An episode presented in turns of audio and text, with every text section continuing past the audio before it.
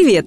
Вы слушаете подкаст «Фуфло» про препараты и методы с недоказанной эффективностью, которыми нас лечат. Чаще всего они бесполезны, иногда опасны. В первом сезоне мы рассказывали про лекарства, а во втором проверяем практики и народные методы. Каждый выпуск – новая процедура, которая вам не нужна. Подкаст «Фуфлу» делает медицинская редакция проекта «Купрум». Подписывайтесь на нас и ставьте оценки там, где слушаете. Так больше людей узнает, на что не стоит тратить время и деньги. Почему кварцевые лампы не избавляют от бактерий?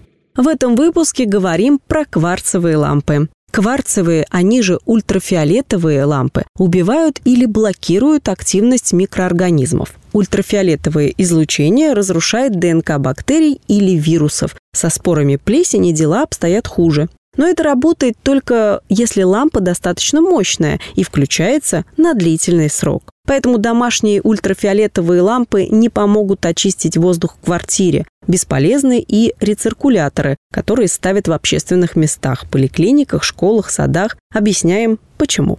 Кварцевые лампы бывают открытого и закрытого типа. Открытые бактерицидные лампы нельзя включать в присутствии людей и животных, только в перерывах между работой или ночью. Обычно их включают на короткое время. На работающий облучатель нельзя смотреть, а тем более загорать под ним. Это может привести к ожогу кожи и слизистых оболочек глаз. Обычно выключатель лампы находится за пределами комнаты, но если нет, при включении нужно использовать специальные очки для защиты глаз от ультрафиолета. В результате кварцевания воздух обогащается озоном, который, в свою очередь, также дезинфицирует воздух. В больших количествах озон токсичен для человека, поэтому после выключения кварцевой лампы нужно проветривать помещение. Кварцевые лампы закрытого типа называются рециркуляторами. Их можно включать в помещениях с людьми, поскольку лампы в рециркуляторе помещены в корпус и ультрафиолетовый свет не попадает в глаза. Обычно они работают при длине волны ультрафиолетового излучения в 254, поэтому озон разрушается.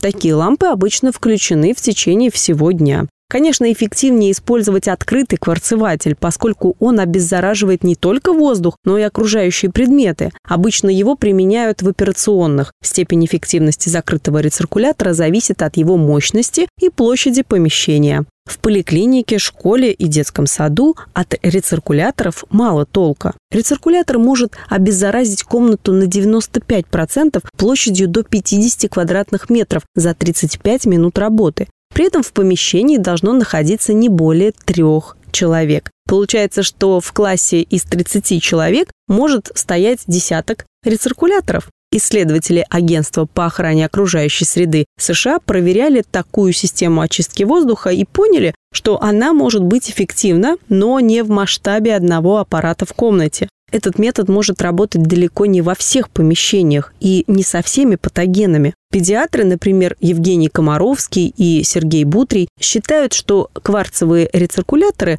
не помогают снизить заболеваемость в детском саду или школе. Нет никаких доказательств, что это устойчиво может снижать заболеваемость детей в организованных коллективах. Возможно, в медицинских учреждениях в комплексе с другими противоэпидемиологическими мероприятиями они и полезны, но в детском саду, скорее всего, нет, пишет Сергей Бутрий в своем телеграм-канале.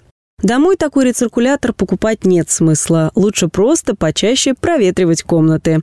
Чаще ультрафиолет используют в кондиционерах и других системах рециркуляции воздуха. Это помогает убивать и не давать размножаться бактериям, которые скапливаются на их внутренних частях. Правда, один ультрафиолет не убирает полностью мертвых микробов, которые могут содержать аллергены и токсины. Поэтому его нужно использовать в дополнение к обычным системам фильтрации, а не в качестве их замены. Кроме воздуха, ультрафиолетовые лучи могут продезинфицировать воду. Для путешественников существуют портативные лампы на батарейках, которые очищают небольшое количество воды. Главное, чтобы она была не мутная, иначе излучение может уничтожить не все микроорганизмы. Управление по санитарному надзору за качеством пищевых продуктов и медикаментов США пишет, что ультрафиолетовое излучение разрушает внешнее белковое покрытие коронавируса SARS-CoV, но он отличается от коронавируса SARS-CoV-2. Пока у ученых недостаточно информации о длине волны, дозе и продолжительности ультрафиолетового излучения, необходимого для инактивации вируса SARS-CoV-2.